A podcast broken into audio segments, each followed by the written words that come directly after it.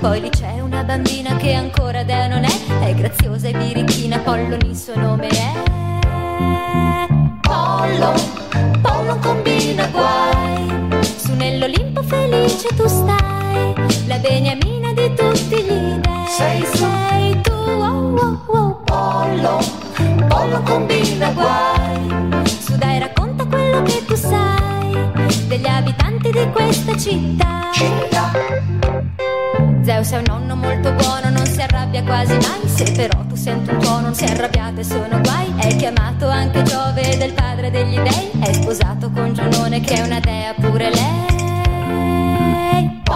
Pollo, Pollo combina guai. Su nell'Olimpo felice tu stai. La beniamina di tutti gli dei. Sei, sei tu, oh, oh, oh, Pollo, Pollo combina guai. Su dai racconta quello che tu sai degli abitanti di questa città. Città. Dio del sole, babbo Apollo, per il cielo se ne va Su di un carro rompicollo, sempre a gran velocità E gli dà anche pigro assai e dal dovere mancherà E di sole tu vedrai, prima o poi non sorgerà. Pollo, pollo combina guai Su nell'Olimpo felice tu stai La beniamina di tutti gli dei Sei, sei tu, oh, pollo Pollo combina guai Su dai racconta quello che tu sai Degli abitanti di questa città Ero sei mio grande amico, porta sempre buon umore È simpatico e ti dico che comanda lui l'amore. E lo fa con frecce d'oro con cui poi lui c'entra i cuori. E di cuori di costoro troveranno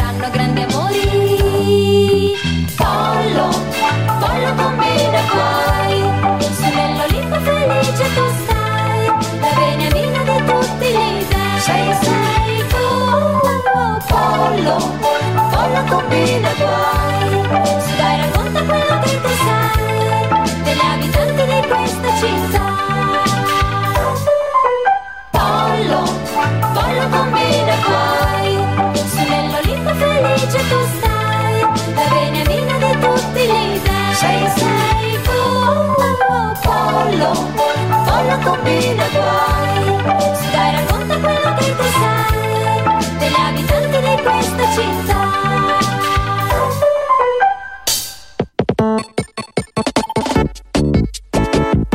Cari amici di Big in Japan, bentornati, buona domenica. Nuova puntata in nostra e vostra compagnia direttamente dai microfoni di Radio Sverso. Oggi, avete visto sui nostri social, raccontiamo probabilmente l'anime di culto degli anni 80. Uno, o meglio, forse uno dei top 5. Facciamo anche top 3 perché comunque parliamo di Pollon e quindi c'era una volta Pollon come è stato tradotto dalle nostre parti e raccontare la storia di questo mm, simpatico personaggio della figlia di Apollo che cerca di diventare dea e in 42 puntate prova in maniera assurda, folle e anche estremamente divertente di trovare la sua strada per diventare finalmente dea e salire anche lei finalmente sullo scranno più alto che c'è sull'Olimpo è un bel ricordo. Eh, sono ricordi veramente belli che comunque nascono per chi ha vissuto ancora una volta gli anni Ottanta in maniera veramente in- importante, veramente intensa e noi siamo assolutamente legati alla trasmissione del, dell'anime in Italia dove per la prima volta nel 1984, il 10 settembre 1984 sulle reti Mediaset venne per la prima volta trasmesso l'anime che in un eh, paio d'anni circa, anzi un anno e mezzo per la precisione, venne trasmesso su Fuji TV e eh, l'impatto fu eclatante perché veniva all'interno eh, di un momento veramente fondamentale per la diffusione anche di una certa cultura giapponese degli anime e praticamente in Italia in quel periodo arrivarono praticamente tutti, almeno quelli che ci ricordiamo noi, diciamo così.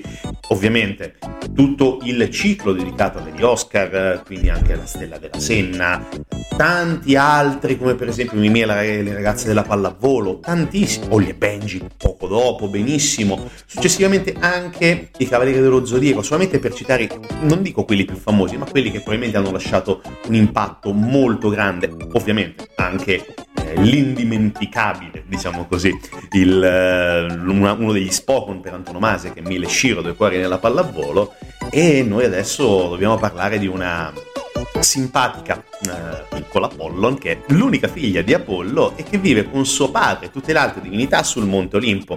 Però è un Olimpo particolare perché viene declinato con eh, il eh, periodo attuale, con il 1970, fine anni 70, inizio anni 80, perché inizialmente il manga venne eh, scritto tra il 77 e il 79, dopo ne parliamo anche dell'autore perché è fondamentale, eh, ovviamente l'autore è eh, Hideo Azuma, e praticamente è un, una Grecia ibrida, un'antica Grecia estremamente ibrida, dove Pollon appunto e tutte le altre divinità del mondo Olimpo e anche tutti i personaggi che ovviamente insistono all'interno della storia vivono come se fossero dei giapponesi, vestono uno kimono, eh, mangiano uh, riso, cioè, tutte cose che non hanno senso nel, nell'antica Grecia.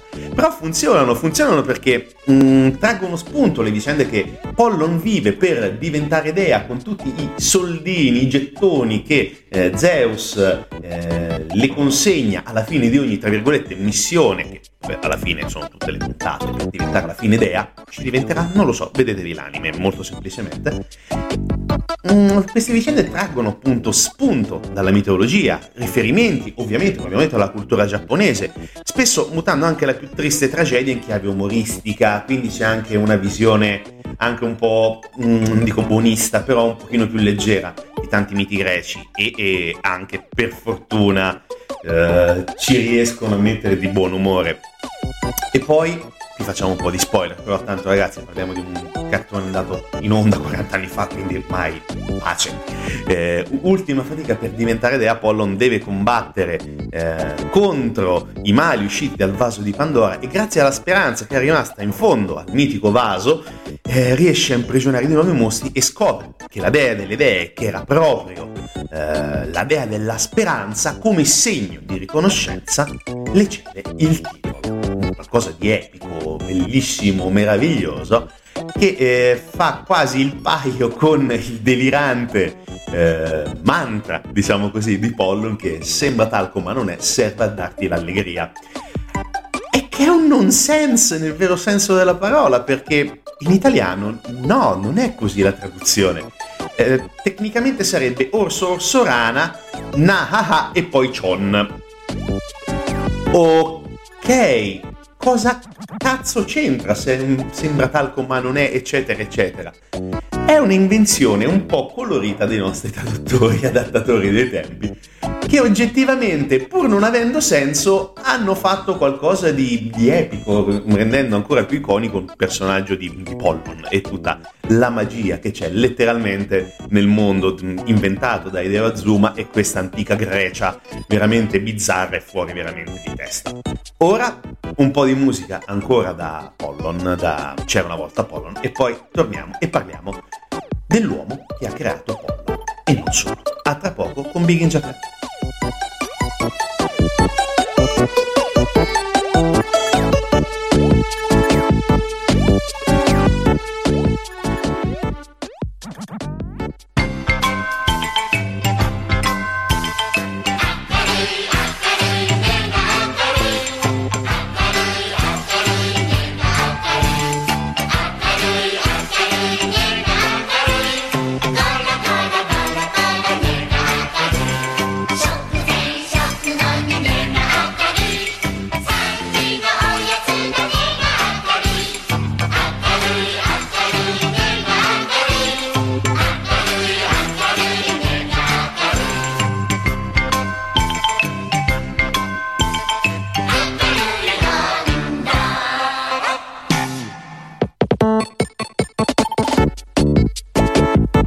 Eccoci qua, siamo tornati in diretta qui dai microfoni di Radio Sverso con Big in Japan.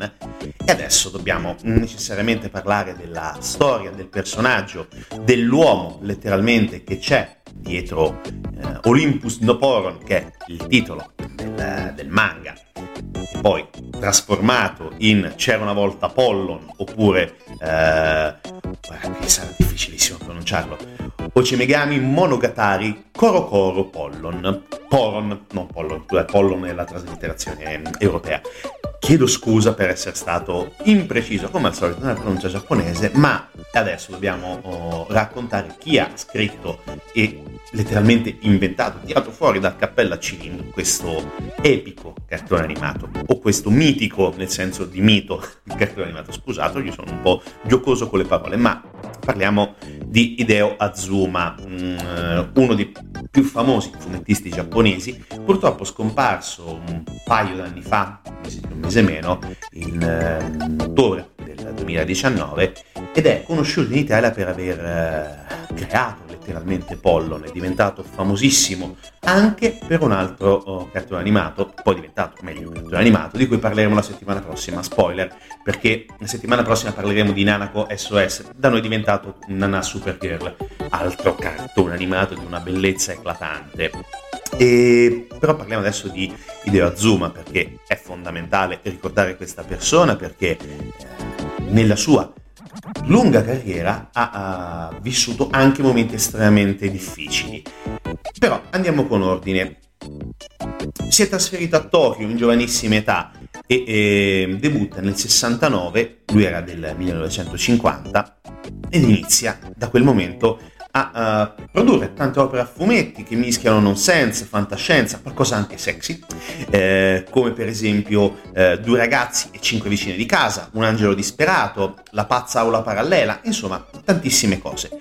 Però avviene un momento epico quando appunto decide di creare C'era una volta Pollon, quando viene eh, l'idea di Olympus No Poron, dove viene messo tut- nel calderone dei disegni tutte queste sue esperienze e Mm, esperienze che lo, mm, lo, portano nel 79 a vincere il premio Seiun come miglior manga di fantascienza con Diario Assurdo, un riconoscimento molto importante che ha segnato in maniera indelebile la sua carriera. Dopo, ovviamente, eh, nel frattempo, anche con un, secondo me, un manga meraviglioso venuto subito dopo, che è quello appunto di Nanako SOS, poi trasformato per fortuna in una meravigliosa serie anime, arrivata in Italia prestissimo, nell'84, mentre in Giappone era uscita uh, ad inizio dell'83, quindi praticamente cotta e mangiata anche dalle nostre parti.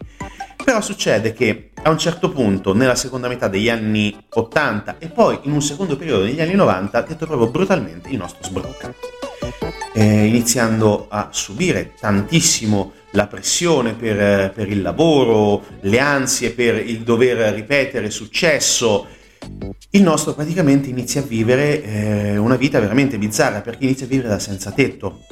Mm, e quindi praticamente vive questi due periodi in uh, maniera assolutamente selvaggia, tra virgolette, non come selvaggia inteso ovviamente come non uh, canonica rispetto al nostro essere, tra virgolette, molto civili e mh, mm, per causa di mh, mm, questa pressione, questa ansia, lui appunto si mette letteralmente a vivere in strada. Inizia questa, questa serie mh, mm, di avventure in strada, eh, la prima volta, poi dopo, diciamo così, rinsavisce, riesce a ritornare alla vita normale, poi in un secondo momento ricade in questo turbine di, eh, di alcolismo, di depressione, di ansie varie e eh, praticamente addirittura si reinventa addirittura come tecnico del gas, quindi qualcosa di assolutamente bizzarro e inaspettato.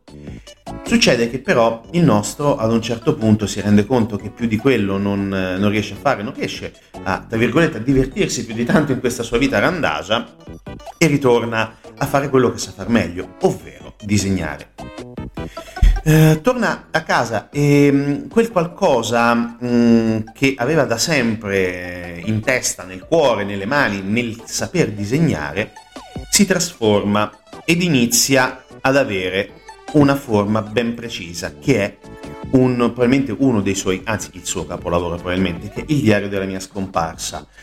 Tra le altre cose si trova in italiano, molto bello, molto crudo, nonostante mh, mm, questo tratto anche molto eh, gentile, molto bambinesco, molto eh, scanzonato, però è un, veramente un diario estremamente crudo su come sia riuscito a vivere questo periodo di,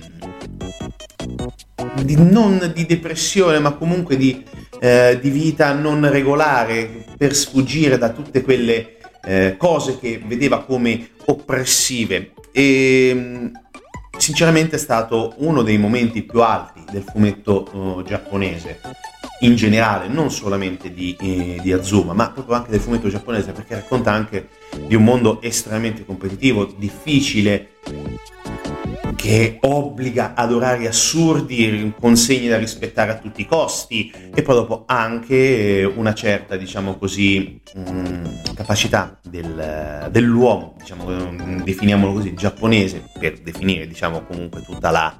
Eh, non possiamo definirla come eh, volontà, però come se fosse un'imposizione interiore nel portare a termine eh, lavori, eh, compiti spesso difficili, molto spesso impossibili da dover eh, portare a termine in quel poco tempo a disposizione e queste sono le cose che per esempio hanno fatto andare uh, ai matti letteralmente il buon ideo e nonostante tutto è riuscito a ritornare in se stesso anche aiutato dalla famiglia cosa estremamente importante per poi regalarci quella che è stata la sua ultima perla, il diario della mia scomparsa. Ve lo consiglio, un capolavoro meraviglioso.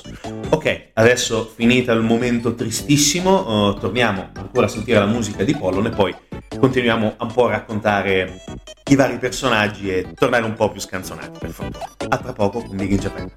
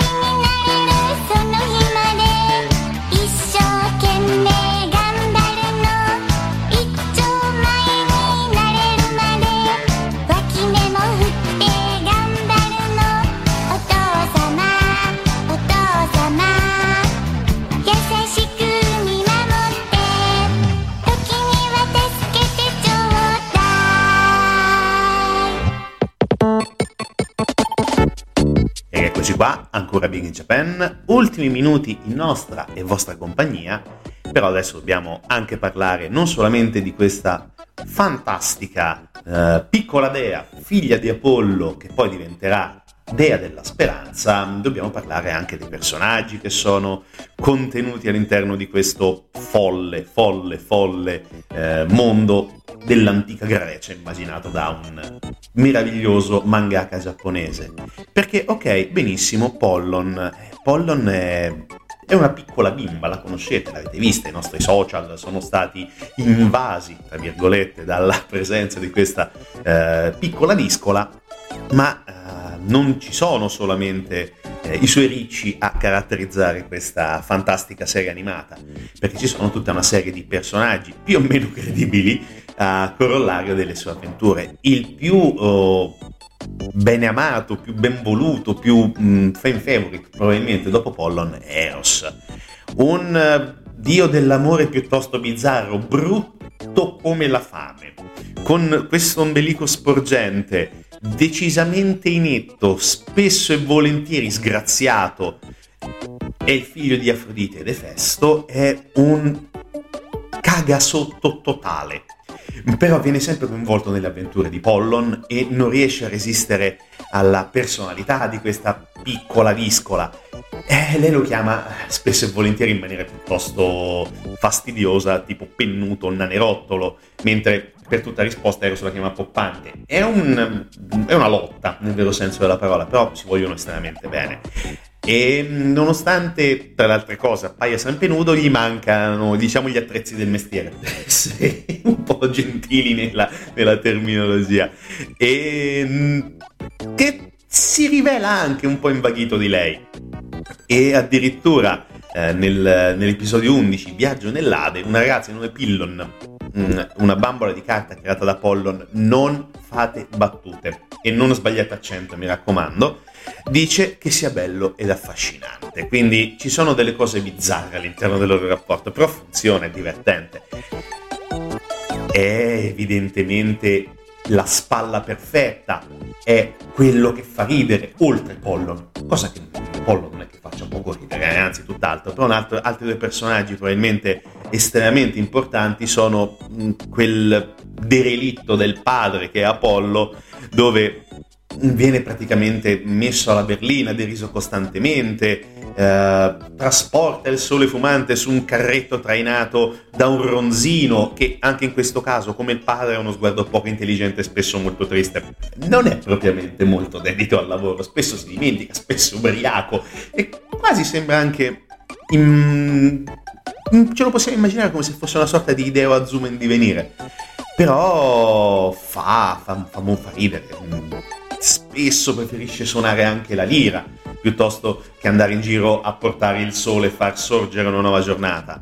E viene sgridato dal padre, da Zeus, dal padre degli dei. E anche per questo Zeus è un altro dei personaggi, tra virgolette, secondari estremamente importanti. È assolutamente come ce lo immaginiamo nella mitologia greca. È un donnaiolo total, totale, sempre alla ricerca di nuove prede. E, cosa? Abbiamo detto che è assolutamente analoga alla mitologia greca e spesso le sue scappatelle sono anche fonte di avventura per Pollon e vengono eh, puntualmente scoperte da, da è la sua gelosissima moglie, che viene anche in questo caso ritratta molto bene a livello di personalità e tra le altre cose si vesta con una... Um, diciamo, viene ripagata, lo ripaga, pardon, con una scarica di fulmine, oppure gli aizza anche delle, delle vespe giganti. Cioè, diciamo che Era si fa anche rispettare per bene. Poi dopo ci sono tanti altri personaggi, per esempio Poesidone, anche in questo caso eh, viene raffigurato in maniera piuttosto ironica, c'è Artemide, ce ne sono tantissimi. Poi dopo ce n'è uno meraviglioso, è un personaggio secondario che è il Dottor Cia Cia Cia. È follia, nel vero senso della parola, perché un, uno scienziato che viene incontrato da Pollon e nonostante la sua professione e il suo aiuto ne conviene però di tutti i colori, è un casinista totale, è bizzarro e mh, fornisce a Pollon quella che è la polvere magica. Andate a vedere l'anime, non ho tempo per raccontare cosa significa tutto questo e cosa Eh, cos'è la polvere magica di Pollon? Avete visto l'anime? Sì, assolutamente, benissimo, sapete che cos'è. E poi è chiamato dottor Cia Cia Cia perché ogni volta che parla aggiunge sempre un Cia Cia, un Cia Cia Cia, eh, sia davanti ad una parola oppure dietro alla parola stessa. È un casino d'inferno, però è divertente però tanto divertente. Così come avete sentito all'inizio della nostra trasmissione, logicamente la meravigliosa sigla arrivata in Italia, con uh, tante tante tante differenze rispetto a quella originale, e eh, la sigla è diventata oggetto di culto perché spesso e volentieri eh, viene mm, trasmessa durante, magari veniva trasmessa durante quelle che erano le serate pre-pandemia, le trash night eh, arcinote e, e praticamente è diventata iconica perché è iconica, è iconica. Pollon, Pollon combina guai è diventata una delle, mm, una delle icone degli anni 80, della musica anni 80 dei cartoni animati e soprattutto è anche ed è estremamente importante, estremamente importante anche nel, diciamo così, nella nostra, nella nostra memoria per come la cantata Cristina Vera, ovviamente, ma anche dal punto di vista uh, di composizione, perché ovviamente parliamo di uh, Alessandra Valeri Manieri Testi, fondamentale, assolutamente fondamentale testi, ma uh, a livello musicale è stata um, scritta da Piero Cassano, musicista, cantante italiano, parte di Mattia Bazzara. Quindi non è che dovete pensare, noi non lo pensiamo logicamente, ma chi ci sta ascoltando distrattamente in questo momento, le canzoni dei cartoni animati non sono così stupide come sembrano. Spesso sì, spesso e volentieri, ma troviamo anche eh, gente di un certo lignaggio a comporre grandissima musica. Detto questo, pippone solito sulla musica e sull'importanza, bla bla bla, però comunque la state sentendo, vi sta anche divertendo, vi sta facendo ritornare alla mente un sacco di ricordi. E noi vi diamo, anzi no, non vi diamo appuntamento alla, alla puntata prossima perché ci stiamo dimenticando una cosa importante. Perché, lo abbiamo detto, sì, è stata trasmessa in Italia, però è stata anche eh, mandata su oh, canali francesi e canali spagnoli, soprattutto quando mh, certi canali francesi e spagnoli erano di proprietà di Mediaset, ma uh, non c'è stata solamente Mediaset a possedere i diritti su Pollon, perché? È stata replicata anche su una emittente locale di Crotone che si chiama Radio Tele International. E è interessante, è interessante perché in quella che fu la Magna Grecia, uh, praticamente Magna Grecia, la colonizzazione dei Greci è arrivata anche in Italia, quindi Sicilia, un po' Calabria, eccetera, eccetera. È curioso che um, una rete televisiva della Magna Grecia antica abbia trasmesso Pollon. Eh, ci fa un po' sorridere ulteriormente. Noi vediamo, vi diamo appuntamento, vediamo, mamma mia, stavo parlando malissimo. Vi diamo appuntamento, alla, è bello anche della diretta, vi diamo appuntamento alla prossima settimana. Ovviamente ascoltate tutti i nostri podcast e la settimana prossima, già l'abbiamo detto, parleremo ancora di un parto della genialità di Deva Zuma che è Nanako SOS oppure se volete chiamarlo come lo chiamano tutti gli italiani, Nana Supergirl. Alla settimana prossima, sempre con in Japan e sempre con Radio Sverso. Ascoltate responsabilmente.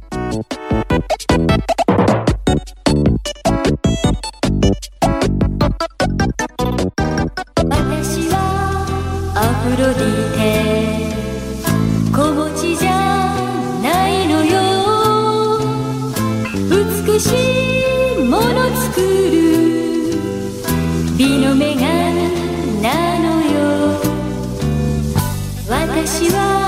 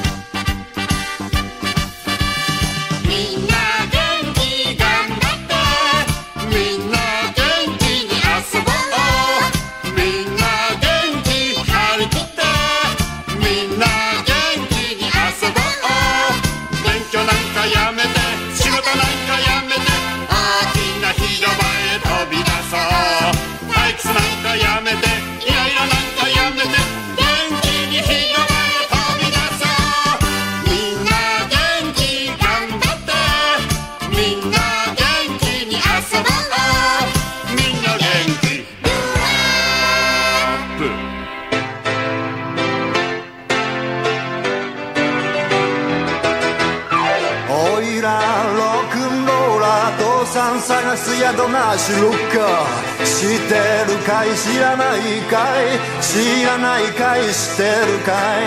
知ってるかい。知らないかい。知らないかい。知ってるかい。どこにいる？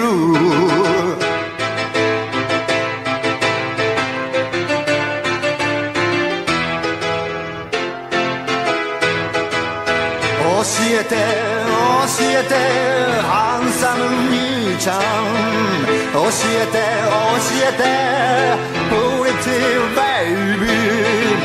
知ってるかい知らないかい。知らないかい知ってるかい。どこにいる？